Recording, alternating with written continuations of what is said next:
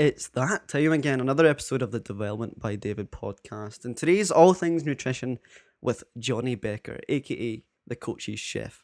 Jonny provides a plethora of services to online PTs and coaches, basically teaching their clients how to make more flavoursome meals so they stay on plan and hit their fitness goals.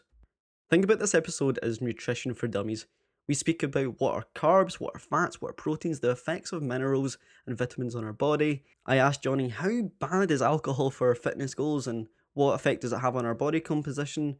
Jonny demystifies how we can use nutrition for mental performance. Jonny gives his caffeine protocols and tells us when we should stop having caffeine in the day. He also compares caffeine, wine, and heroin. Yeah, you heard that right. Jokes aside, Jonny also tells us what his death row meal would be a very funny and insight led episode. Thanks, Jonny, for stopping by. And if you want to support the podcast, listeners, please, please, please share this episode in your story or fire into a group chat. It helps this podcast go from strength to strength. But for now, Jonny Becker, aka the Coach's Chef.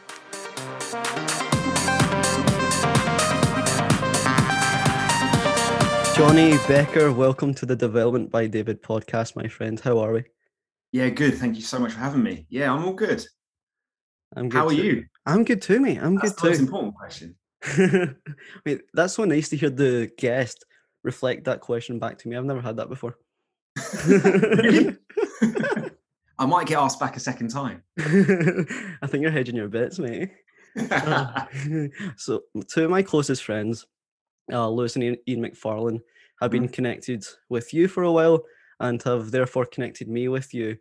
Um, both both are fanatic about their coaching business, which is fueled by their nutrition and their fuel that allows them to operate. Of course, the first thing that stood out to me, mate, was your username, the Coach's Chef. I'm entirely intrigued about what that is. Can you bring to life what it means to be the Coach's Chef?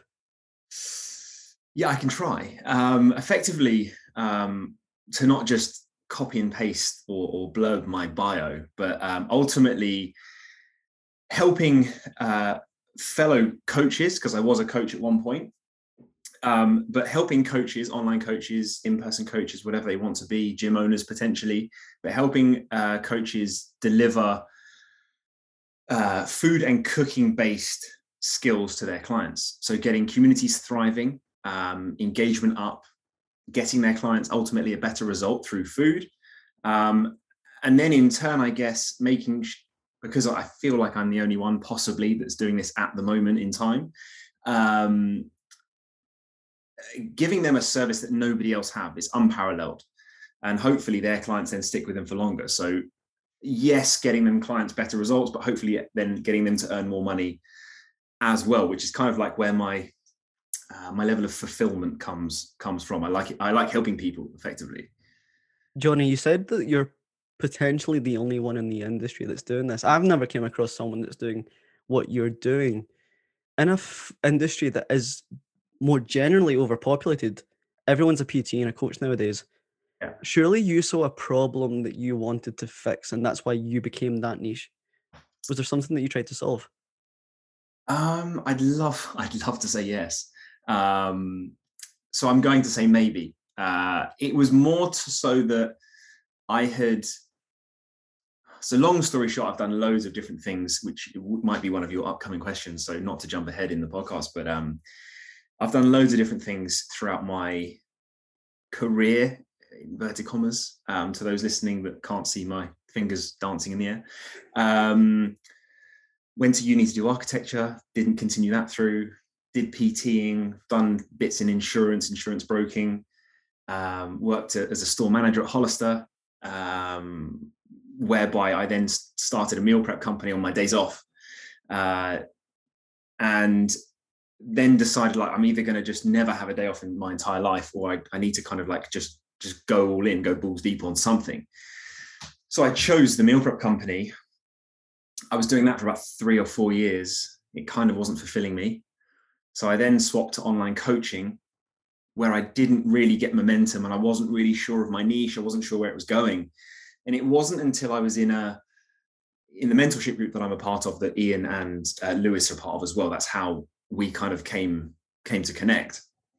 And I was scrolling past a post, and it was much like, you know, when you've turned Netflix off at night and you're walking out of the living room or wherever you are and you've seen a plate or a, a dirty cup right and you and you've seen it you carry on walking past you're halfway up the stairs and you go i really should go and put that in the sink or put that where that should be. And that was me with this post in this group. It, somebody was asking for help about meal prep and food. And i just went back up to it. I was like yeah i could do that. And then it just boom all of a sudden there was this niche i could fill and had the passion and drive to do and expertise without feeling like um when I was an online coach, I kind of felt like a bit of an imposter. Like, who am I to to talk about this? Because there are so many people, as you quite rightly alluded to, there are so many people in and around the industry that are doing it on a far better scale than I could have ever done. I guess so. So, how do you negate feeling like an imposter now in a world where you're the only person that's doing what you're doing? Um, I, I guess it's my own limiting belief and my own mindset that I am constantly working on, um, which kind of segues into your podcast title, my own personal development. Um, effectively, if I, if I don't have anybody to be compared against, then I can't be doing anything wrong. So, therefore, I feel like I can just do what I want and be myself rather than being um, oh, James Smith PT said this, or Joe Wicks has said this, or do you know what I mean? So I can just kind of do my thing. When you saw that um, dirty cup, I'm doing inverted commas again, that dirty cup yeah, yeah. message that you felt compelled to respond to in that community of fitness professionals, how long after that did you start churning content for free? And at which point did you turn that monetizable? Um, almost immediately, it was monetizable because coaches were there paying me for my time and my service to, to put on webinars.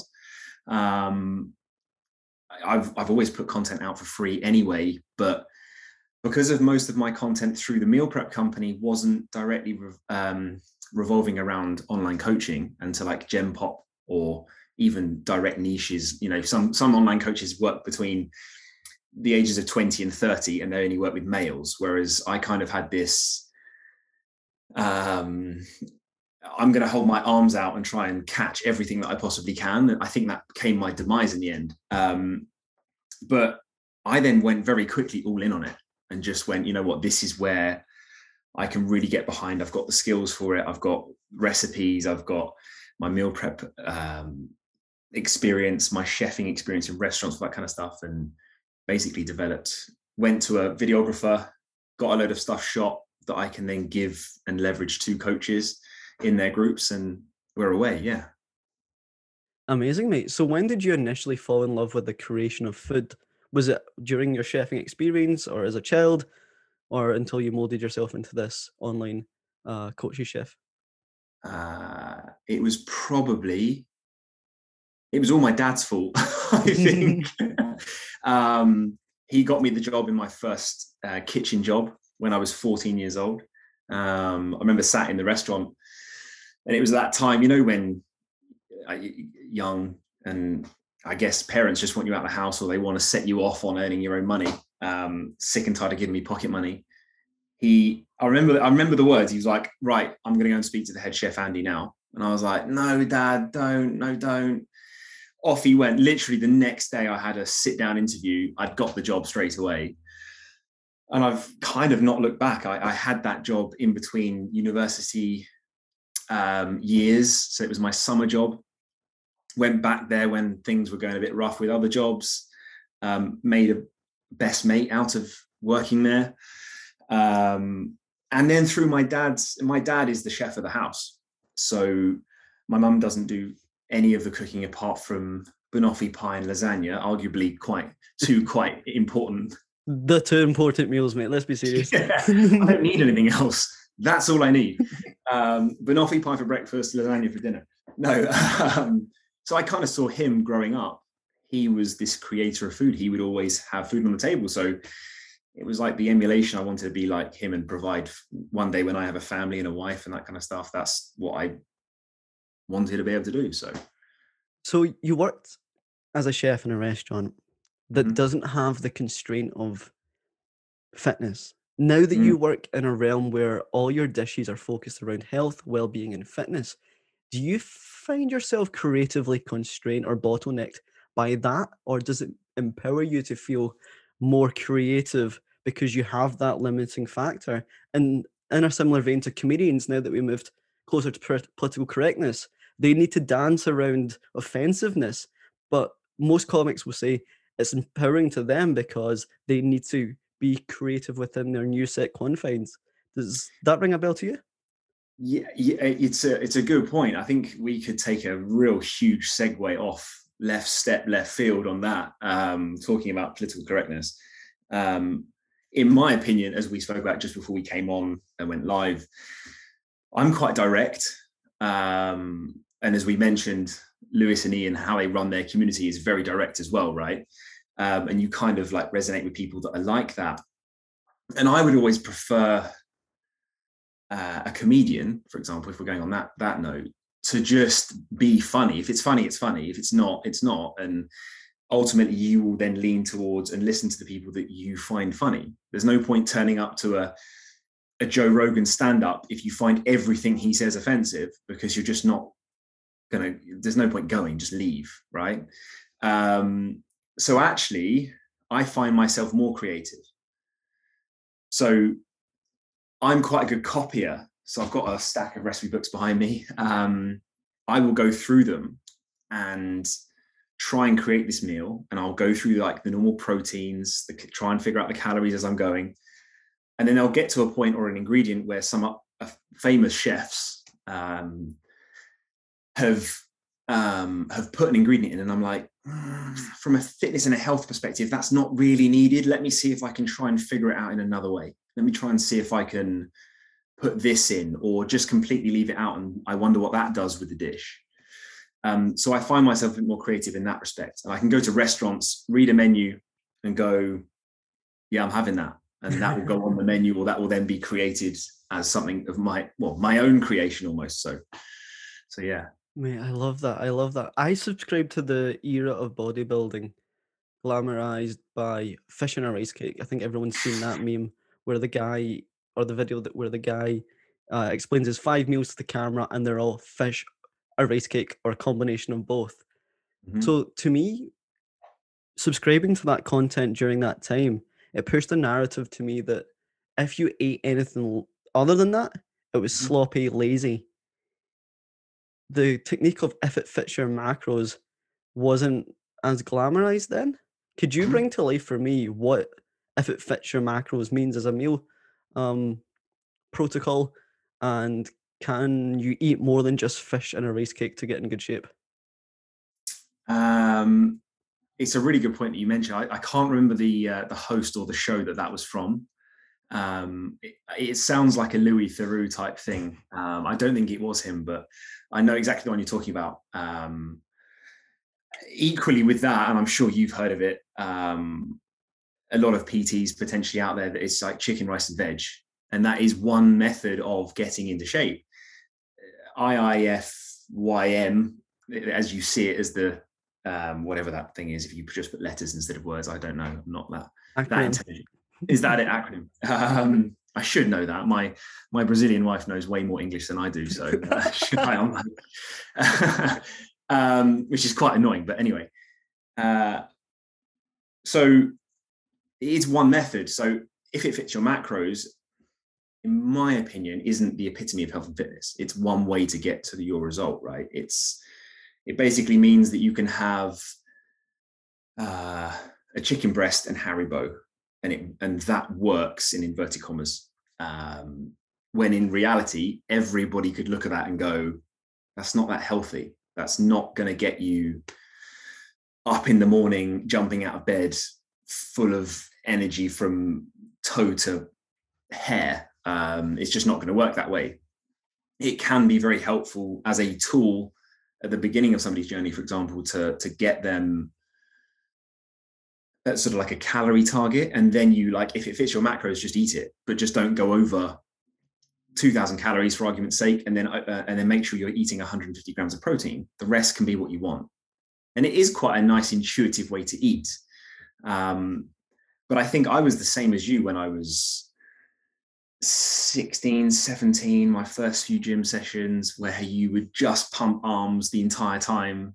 I remember, I don't know if you ever experienced this. Um, you do arms, both biceps and triceps, and you'd like grab the steering wheel and it would be a struggle. You'd be like, ah, to change from first to second.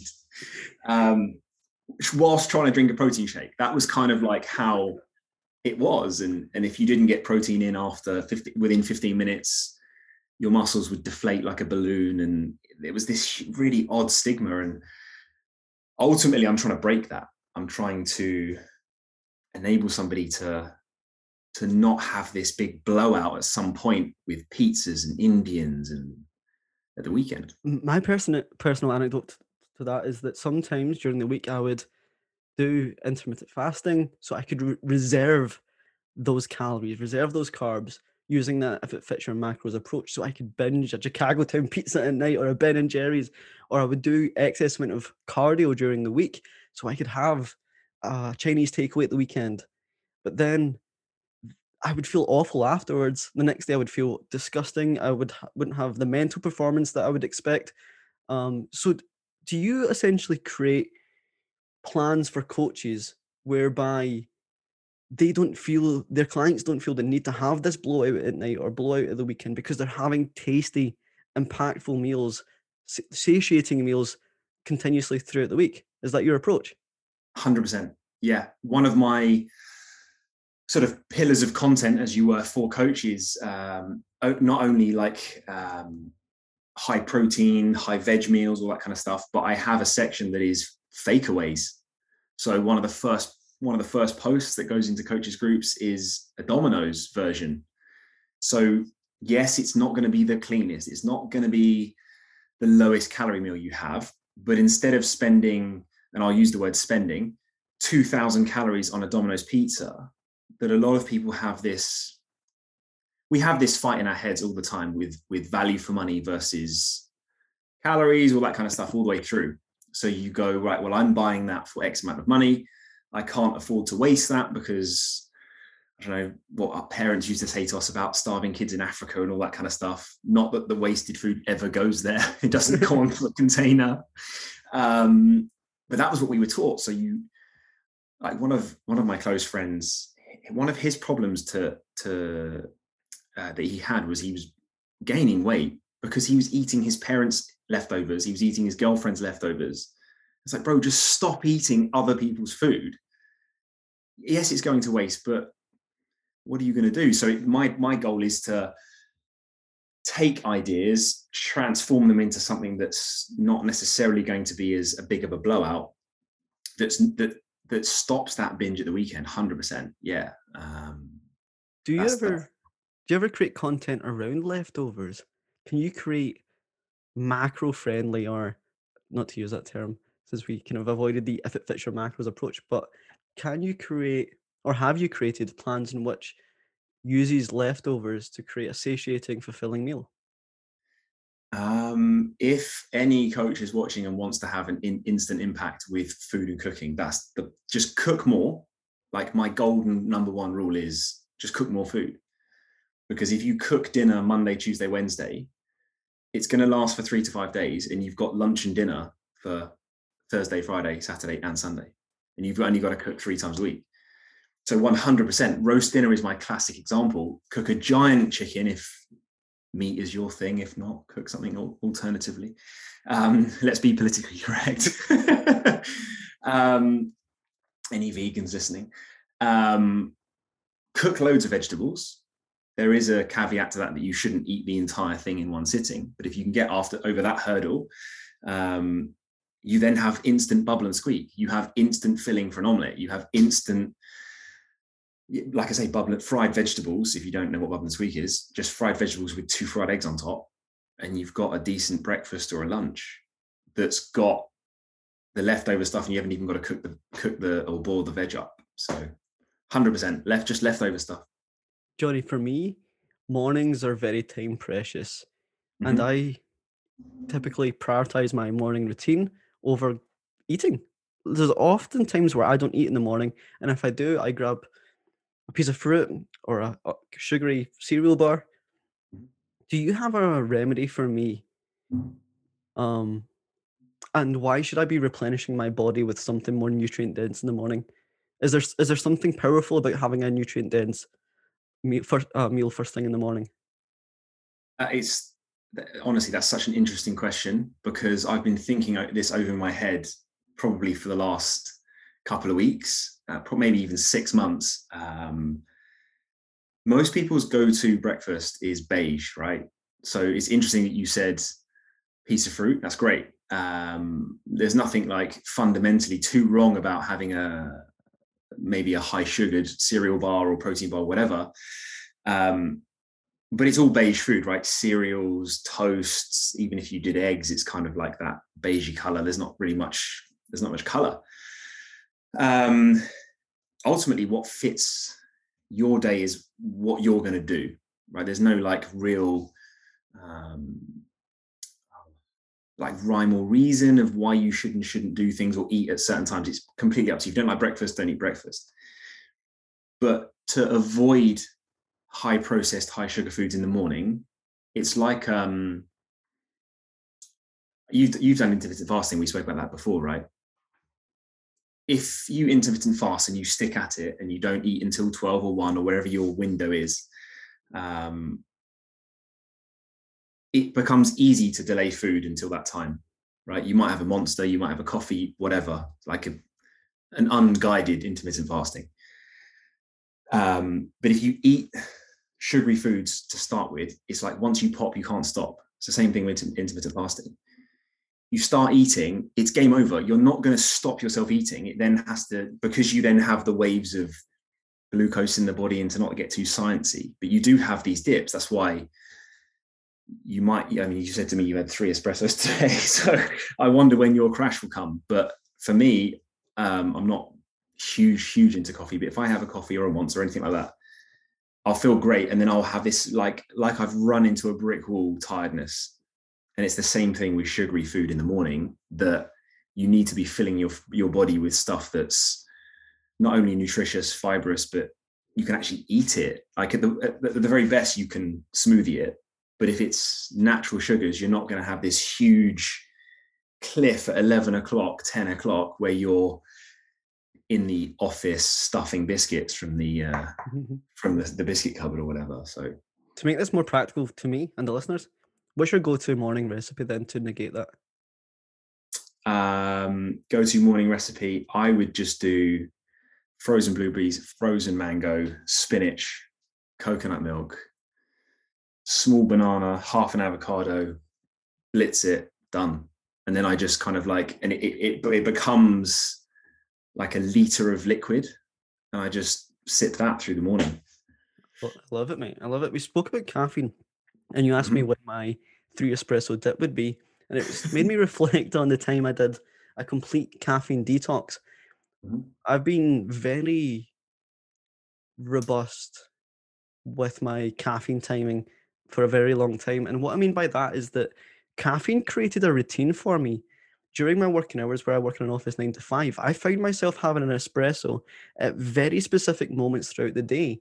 I tied tasks to my caffeine intake. For example, I wouldn't start this report until I had an espresso. And I realized caffeine was controlling my day. Uh, so when I detoxed it and I did, I don't know, like 30 days without it, what I noticed was was improved sleep. So I was dreaming for the first time in a very long time, which was bizarre.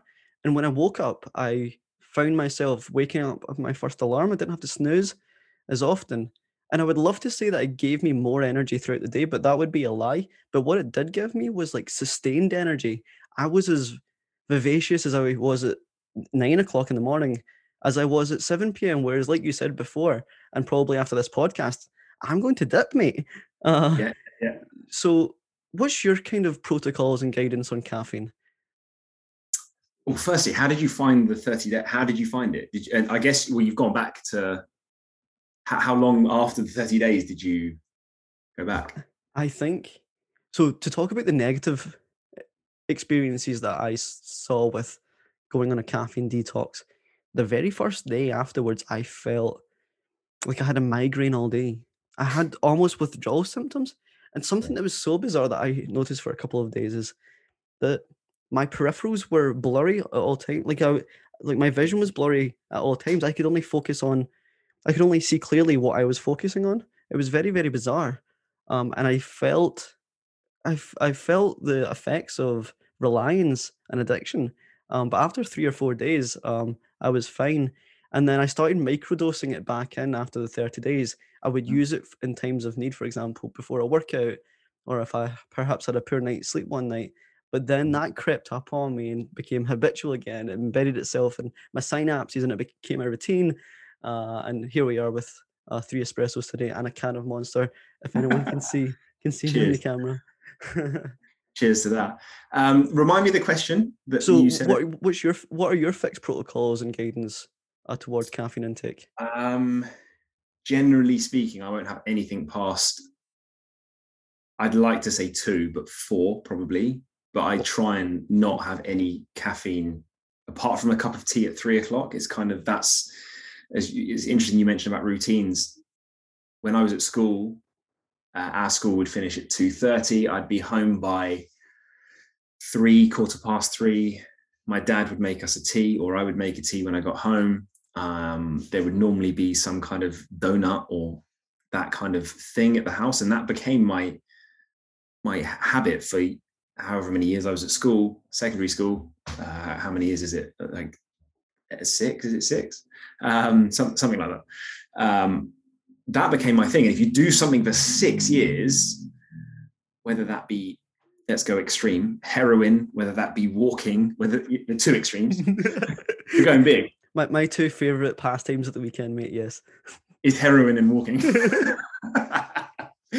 um, so either one that you do, if you do it for six years, you're going to probably continue it for a fair few years after, and it's going to take a while to come out. Um, so for me, a cup of tea at three o'clock is my is routine. It, it, I almost know what time it is, but I'm like, oh, a fancy cup of tea. I look at the clock; it's probably around three o'clock ish. Um, routines are hugely powerful and i think a lot of people say oh well like like you say i can't do this until i've done this um, as a general uh, general speak matthew walker is way more intelligent than i am on this you've probably heard of him Yep. uh, the, the sleep doctor if you've got 14 hours to kill anyone's listening he has a good book on on why we sleep and a bit of that is about caffeine and how well, i can't remember the the, the, the percentages that he uses but if you have caffeine, I think 25% of it is still in your body eight hours later. Yeah, the quarter life. Yeah, that's it. Yeah. So if you have uh, a double espresso at two o'clock, it's still going to be in your system at 10, 25% of it, which will affect sleep, um, which then isn't going to help in any stretch of the imagination with that. What I found particularly interesting about um, Matthew Walker's content, um, I listened to him on Joe Rogan, and on the contrary to caffeine, he spoke about the effects of alcohol on sleep. And for anyone who's listening who's been drunk before, which I'm sure is a large population of you, I feel like I fall asleep much easier after a night out or a few beers. But then Matthew Walker brought to life that that's not sleep, that's sedation. Mhm. So until your body metabolizes the alcohol, you're sedated and then you fall asleep. Then you get that REM sleep, three or Yeah. four hours into your quote unquote sleep. And Mhm. that's why you might feel that you have dreams and stuff after a night out because your body's trying to catch on the catch up on the REM sleep that you lost when you were sedated for three or four hours. I found that particularly uh stark and scary. Um but yeah, a lot of people's go to is a nightcap, right? So people would that, and I think he even says that, like whatever it might be, whiskey, wine, beer, whatever your your tipple is. Um, but yeah, fundamentally, it's sedation and it's not good. And I think actually sometimes when you're most of a hangover, inverted commas again, we're not being very podcast friendly with our hand movement, are we? Um, uh, hangovers are just tiredness like I think when you're in extreme tiredness, you can almost feel like you're hungover. You, you you got a bit of acid reflux. You feel a bit sick. You're not really sure what's going on. It's just tiredness. And if we bring it back to to food real quick, I don't think your body can dis- distinguish the difference between tiredness and hunger. They're almost the same. Okay. So when you're tired, most people's go-to is, well, I need food. Because you're trying to level, like that roller coaster we were talking about, you're trying to level your blood glucose and your your brain knows how to do it through food as an instant thing. So sometimes when you're tired, that's what causes you the problems to overeat rather than having a nap, for example. So my question to you based on that then is if drinking alcohol causes hangovers, mm-hmm. hangovers cause tiredness, is the problem in ter- is the problem more so the the consumption of poorly measured calories the day after a night out because they're taking sugary foods and fix fix really quick fix meals like takeaways and stuff is that more of a problem to weight gain and weight loss than the actual alcohol the night before what do you think has most effect on someone's body composition I think that would be that would make us mega rich if we could find the answer to that. Um, it's a great it's a great question. Um, I think it probably is a bit of both. Like I, I don't think a lot of us understand actually uh, the calories that are in alcohol, and they are completely non-nutritious. It's not like eating a bag of kale. Not that we'd do that at a bar, but it's not the same. Even if it was um, the most unnutritious thing you could find, which would be like a chocolate bar, would still have something in it that would be somewhat beneficial to you other than alcohol, right? Um, but it's that, it's then the inhibition to not have the uh, burger or the uh, pizza on the way home or the kebab, and then the tiredness into the next day. And then, yeah, terrible choices. You don't walk, you on the couch all day, you definitely don't go to the gym, and you're trying to make yourself feel better. Um, so it's a bit of both. I think he even says, um, Matthew Walker, this is the lack of sleep can cause pounds and pounds of weight gain. I think 50, 50 to 70 pounds of weight gain per year through lack of sleep alone. And then you mix that with alcohol. And no wonder the population's getting bigger and bigger. Well, mate.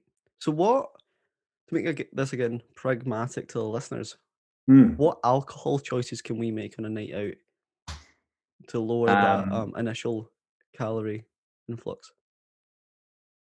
my go-to is vodka lime and soda or rum lime and soda and not the cordial either real real lime i will ask the bartender like have you got real real lime if they don't i won't have that either i'll just have soda and it's surprising when you have a decent i mean i'm not talking like a shot of vodka that's awful i wouldn't wish that upon anybody um, if there are any russians i know you said you're in 35 countries if there are russians listening i apologize for the offense um, but it basically just tastes like water. You don't taste the alcohol in it. I don't really like the alcohol taste. Then you can kind of have a slightly longer drink. You're hydrating yourself. Yes, you're you're having alcohol, but you're hydrating yourself as well. Um, so that would be my go-to, the lowest calorie form of drinking, because I'm not. Let's not be unrealistic and say that nobody was ever, is ever not going to touch it again. I've been hungover many times. Every single time I'm devastatingly hungover, I say I'm never drinking again and then you get carried away and overexcited, right? Um, yeah, so that would be mine. and I mean, especially in Scotland, nightclubs, pubs, and stuff have only reopened in the last few months after a prolonged period of disconnection from everyone else. We can be hard on ourselves and negate some of the good times because we don't want to drink. We can go out and be sober, of course. What, on the flip side to my last question, what drinks should we avoid then? How calorific are cocktails, for example? Oh, ridiculous.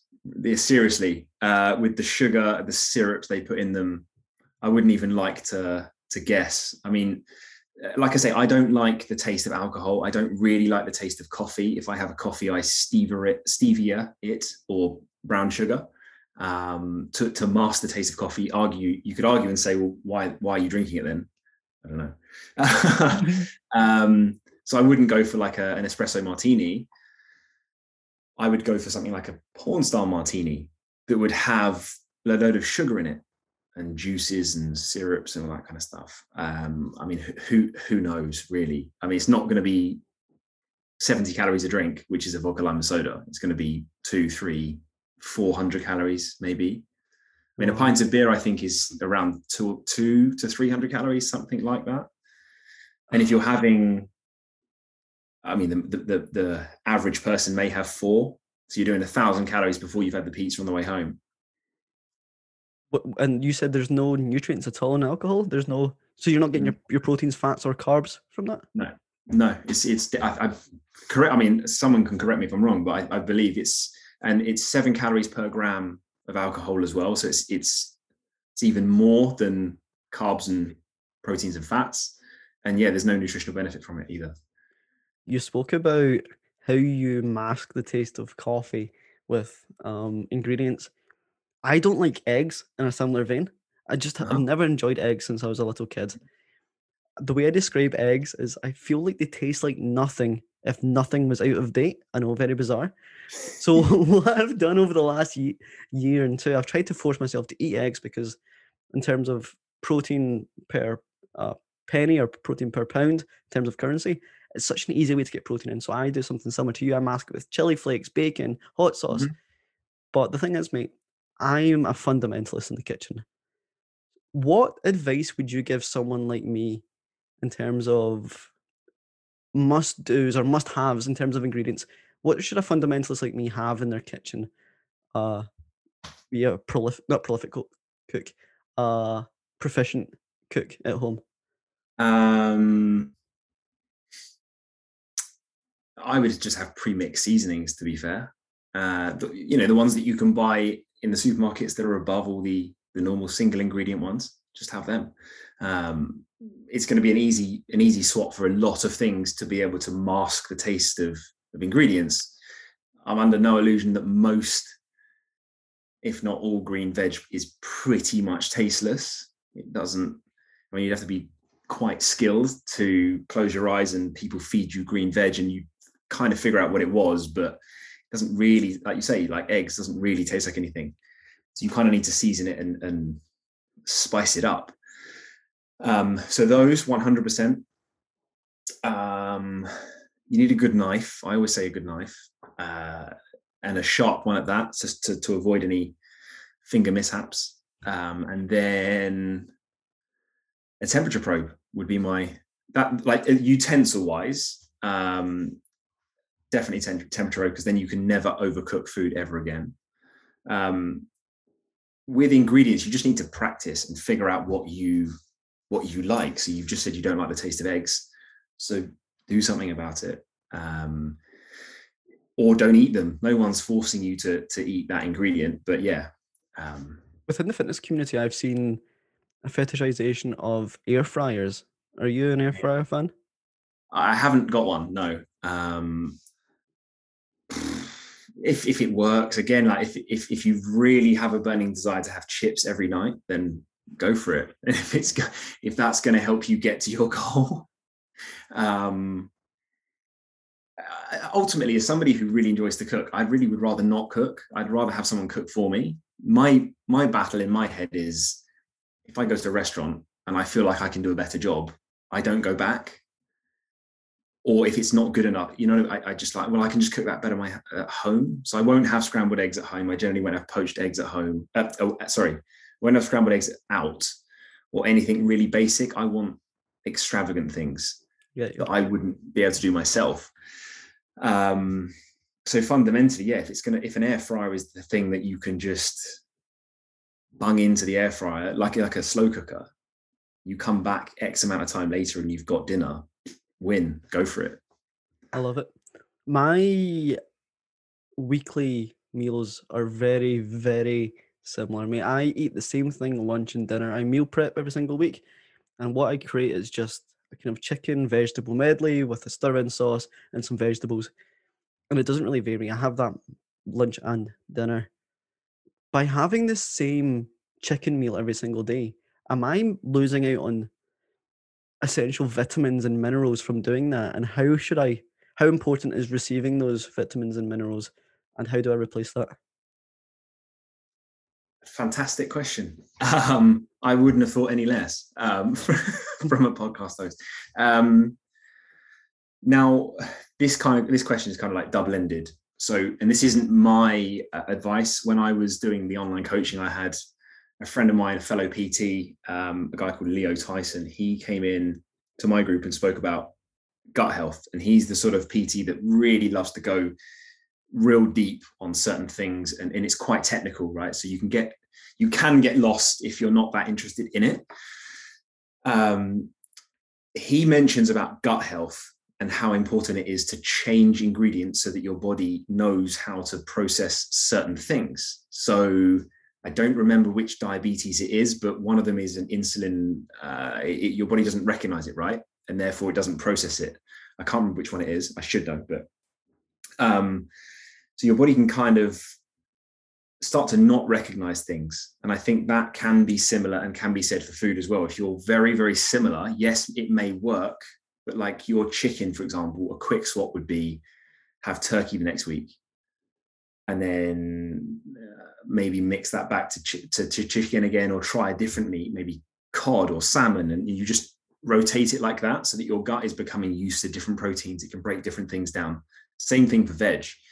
Each veg will have its own vitamins, minerals, antioxidants, all that kind of stuff. Um, so that's how I would uh, sort of negate that or, or, or yeah approach that situation is just try to make a swap with just one thing at a time. There's no point overwhelming anybody and thinking you've got to create this special meal out of nothing. Just one little change and get used to it. Just like we were talking about walking and heroin. I love that, mate. I love Just, it. Instead of injecting three times, inject twice, and then one step further. Disclaimer: We don't condone that at all. no, we don't, and we neither of us do it. By the way, it's just for example's sake. We often coin the terms carbs and fats as unhealthy. Are Mhm. they unhealthy items?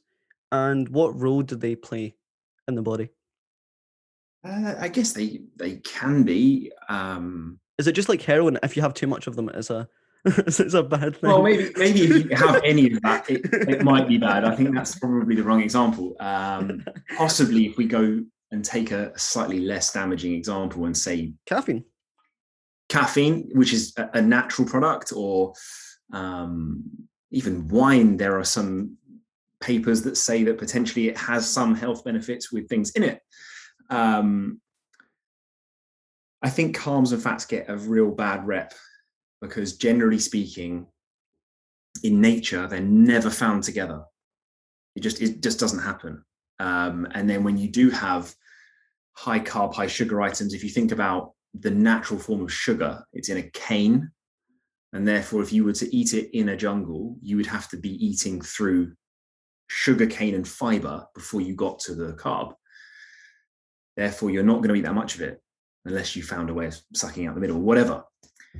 Uh, ice cream is so addictive. I know one of your questions, this might segue into that, but um, uh, fat and sugar together is quite addictive, and you can probably eat quite a lot of it. So if ice cream Ben and Jerry's pops out, you can quite easily do the entire tub without even thinking about it. And I think that's where it gets its bad rep. Like if you were to challenge somebody, right, you eat Haribo and I'll eat broccoli, you'll win. If you eat uh, cream and i.e. avocado, you'll win, right? And it's it's that's where the bad rep comes. It's not the fact that they're necessarily bad. They all have their own purpose in the body for transporting vitamins, minerals, repairing your body, recovering, giving you energy, all that kind of stuff. So it's just the choices you make. Can you cook and can you eat for mental performance? 100%. 100%. Yeah. Um, I genuinely believe that. I think that goes back to your question about the, the morning routine. So if you start the day with something really sugary, it's just going to continue and you're going to eat like shit for the whole day, feel like shit, not want to do anything. Whereas if you eat well, you almost, and this is what I was, I think I, I didn't even finish my point uh, earlier, but um, if you start to eat well, you almost don't want to eat anything bad. It just becomes this thing that you do that you don't even fancy anything bad in the end.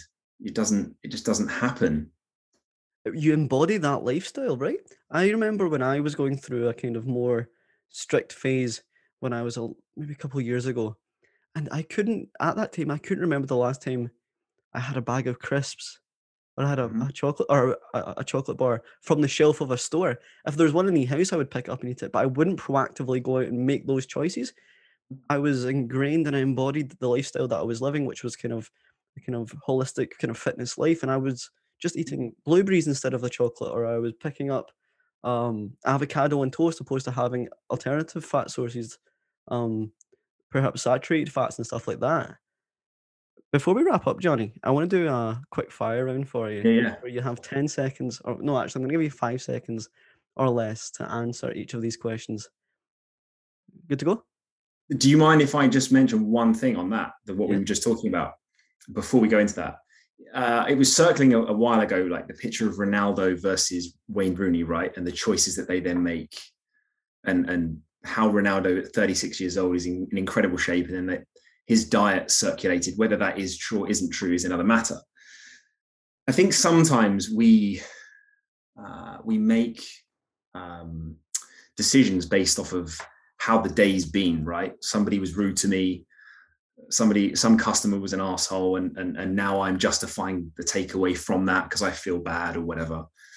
But ultimately, if your your your goal is what it is, then everything else should follow from that. And as you said, it then just becomes habit and habitual that you just pick that up, and that becomes your lifestyle rather than oh yeah, but it's fine to eat chocolate bars or it's fine to eat this and it's fine to eat that. I think not necessarily wanting everybody to have six pack washboard abs all the time, but just being a bit healthier.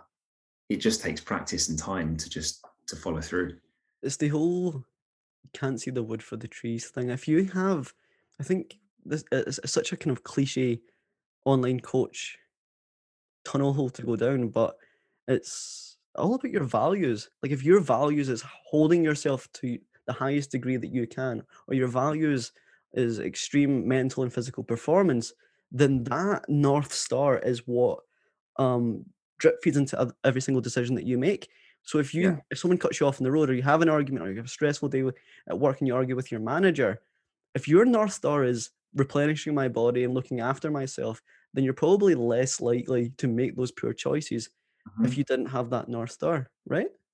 Hundred percent. And it says it's um if you can start the spiral going up instead of down, because it very quickly goes into one chocolate bar, a share bag, two chocolate bars, all that kind of stuff. And it's and it just once you're in that and you're tired, you then have espressos to try and pick you up. Then you have a chocolate bar because you're tired at 11 o'clock. And, and then you don't go to the gym because you feel sluggish and shit and you don't want to get up in the morning once the alarm's got it's yeah it, i mean we we could talk for hours about it but yeah Let's do our quick fire round, mate. oh go for it i'm ready Does protein make you bulky? no Best cheese for omelets? cheddar Favorite macro friendly takeaway? oh i don't know i don't know i would probably go wagamamas or something like that Ben and Jerry's or Halo Top? did a video of this about two years ago um halo top doesn't really cut the mustard if you can deal with having a spoonful or two of ben and jerry's just go for the real deal Chocolate or crisps? Chocolate Starter and main or main and dessert? Um, I would have said main and dessert, but um, my wife and I do this thing where we just order a load of things on the menu and just share them all, which is an amazing way. If like if you're ever going, if if you're single and you do this right, and you're going out on a date, just order a few things and just share them like a like tapas. So yeah, yeah, Love it. all of it. Is sugar unhealthy? Uh, no, Lowest calorie meal that you make regularly? um, the bubble and squeak I talked about. Bubble and squeak uh, vegetables with a couple of poached eggs. Favorite protein shake flavor? white chocolate bulk powders. No, I'm not endorsed by them, by the way. Just that's the one. I, yeah.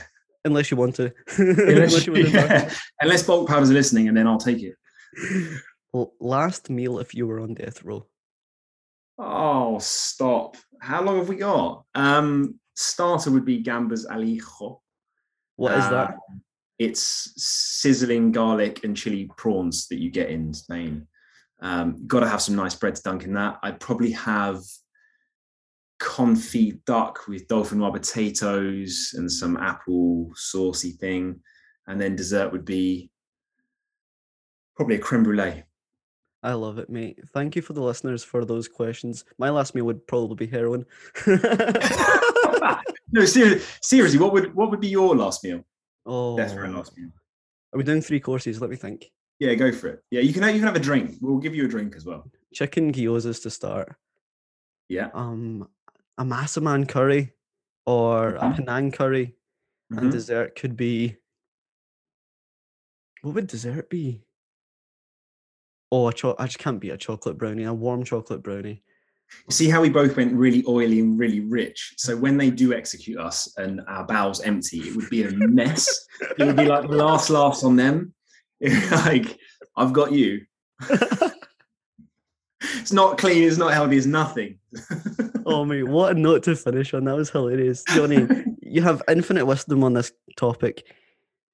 When it uh, when it comes to flavors, uh, flavors, nutrition, quick fixes, the fundamentals, you've just demystified the exact landscape I wanted you to cover, and I can see exactly why you provide so much value to coaches. If coaches want to reach out, what Mhm. should they expect from your services? um, clients getting more knowledge. That's that's fundamentally it. We're all in it for the clients. We're all in it for other people, right? Um, otherwise, you'd just be in your room talking to yourself all day. You, bring guests on, um, so a lot of us are doing it for other people. So clients will get better knowledge in the kitchen. They won't straight off plan. I've done an inverted comma thing again, but I mean plan like if things are just tasteless and shit and boring, at some point there's going to be something that breaks. It's like working out seven days a week, two hours a day. Unless it's your job, there's going to become a point where you're like, "Fuck this! I'm not doing it anymore."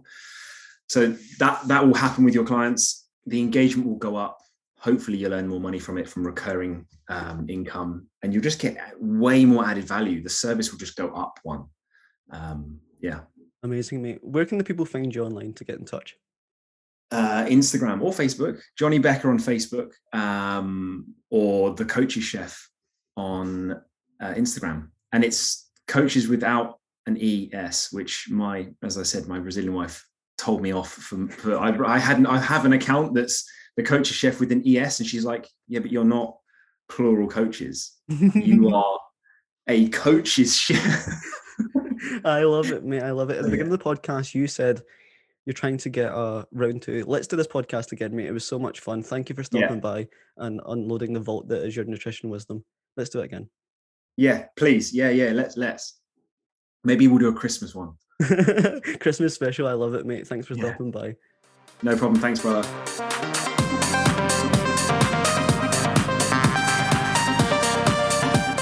Jonny Becker, ladies and gentlemen. How great was that episode? He's so funny and so impactful. I learned so much about my own nutrition journey. For example, I won't be eating chicken every night now.